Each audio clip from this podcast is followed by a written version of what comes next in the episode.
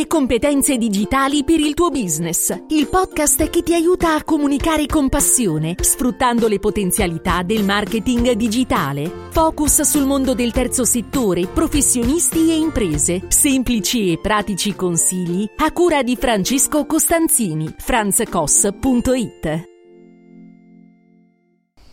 Ciao da Francesco Costanzini, in questa puntata del podcast, il podcast in cui cerco di fornirti dei consigli utili per la tua comunicazione, vorrei parlarti del concetto di semplificazione.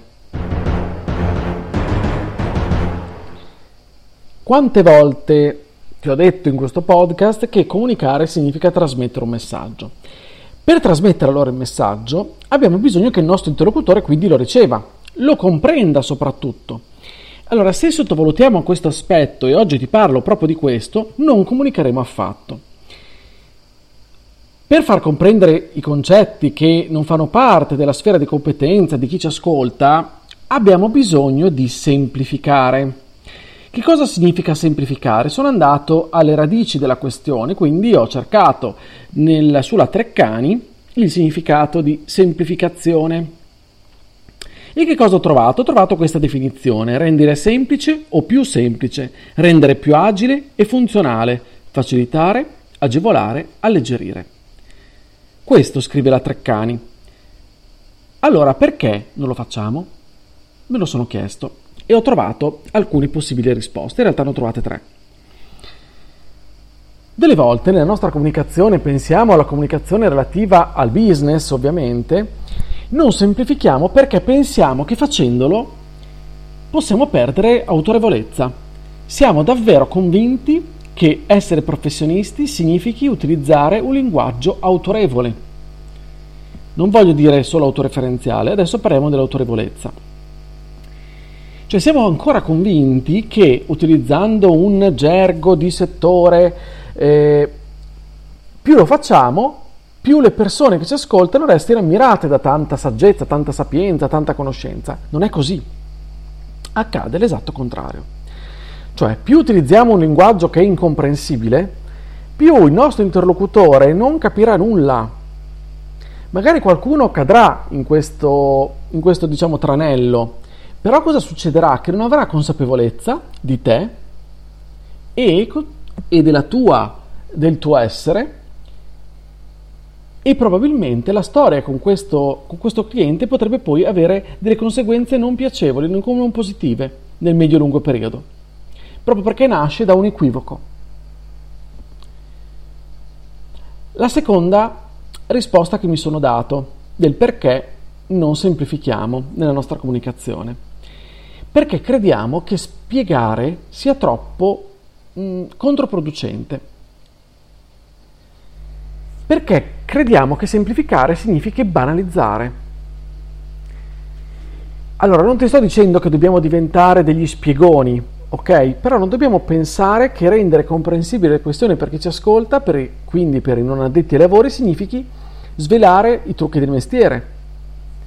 Significhi parlare di tutti quei dettagli che non interessano neanche a noi, figuriamoci ad altri. Facciamo un esempio, se io mi occupo di eh, impianti idraulici,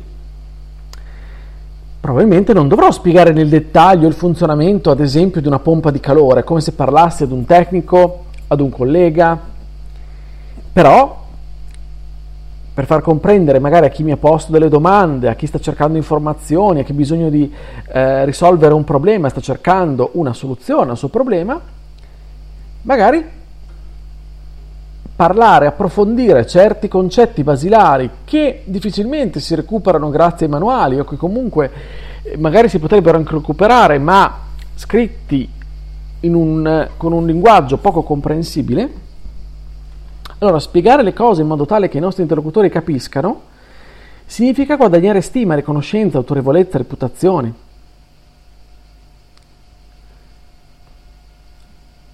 Se non lo sai spiegare a un bambino di 6 anni vuol dire che non lo sai.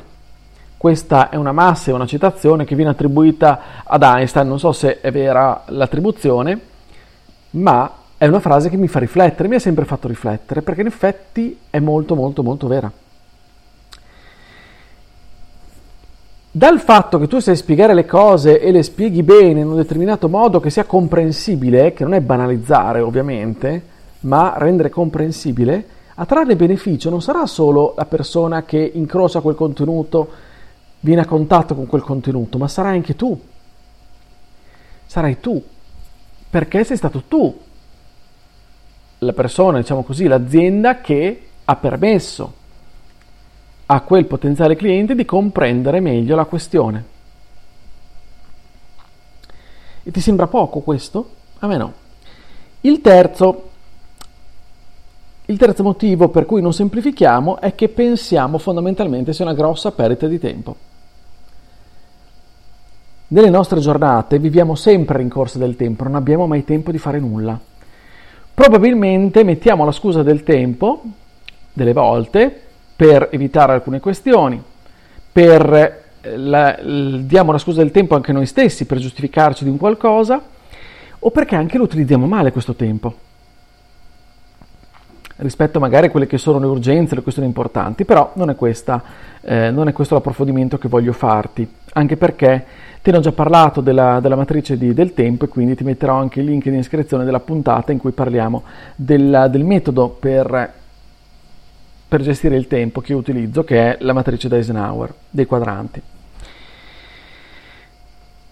Quindi pensiamo che sia una perdita del tempo perché se non abbiamo la consapevolezza dell'importanza dei, contenuti, dei contenuti e quindi ritagliato il tempo necessario per occuparcene, o comunque per far sì che altri per noi se ne occupino, ma sempre con la nostra partecipazione, perché dobbiamo essere sempre, come, come detto anche altre volte, dobbiamo essere sempre noi protagonisti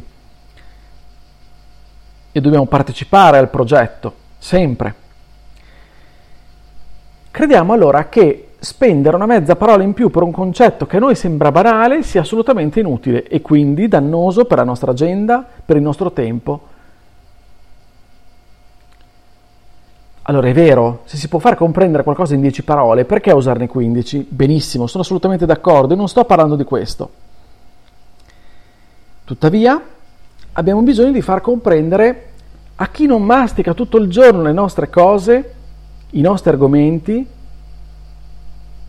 quegli aspetti che possono essere importanti, strategici, che sono ricercati e quindi abbiamo anche la possibilità di verificare questa cosa, di studiare in anticipo Cosa serve fare le cosiddette keyword research, no? Serve proprio a questo, capire cosa gli utenti cercano, le domande che fanno.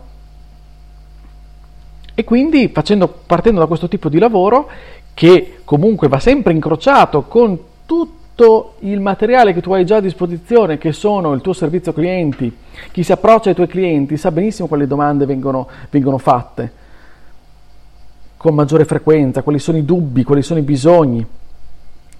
Allora, tutto questo non è certo tempo sprecato.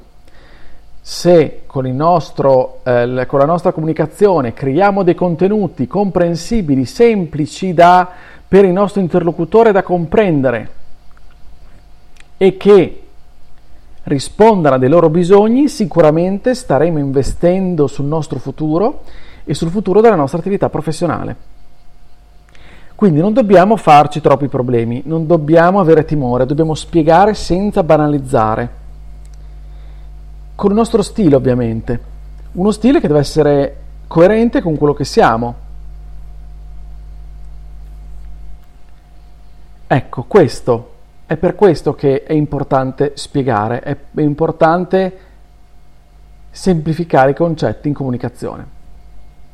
Bene, allora per questa puntata è tutto. Se hai trovato degli spunti interessanti, se la puntata ti è piaciuta condividila, iscriviti per non perdere gli altri episodi, parlane magari con eh, coloro i quali credi eh, e che conosci bene, con cui hai confidenza, ci mancherebbe altro, e che senti eh, magari discusso su questi, di queste tematiche, pensi possano essere interessate a questi spunti di riflessione io ti aspetto comunque per sapere come la pensi su Telegram, io sono Franz Koss, cercami se sei anche tu su Telegram, eh, mandami un messaggio, una, una, una, nota vocale, quello che vuoi, scrivimi perché mi farà piacere sapere come la pensi tu. Oppure mi trovi sulla mia casa che è franzkoss.it, lì troverai anche tante altre risorse in più, puoi anche scrivermi.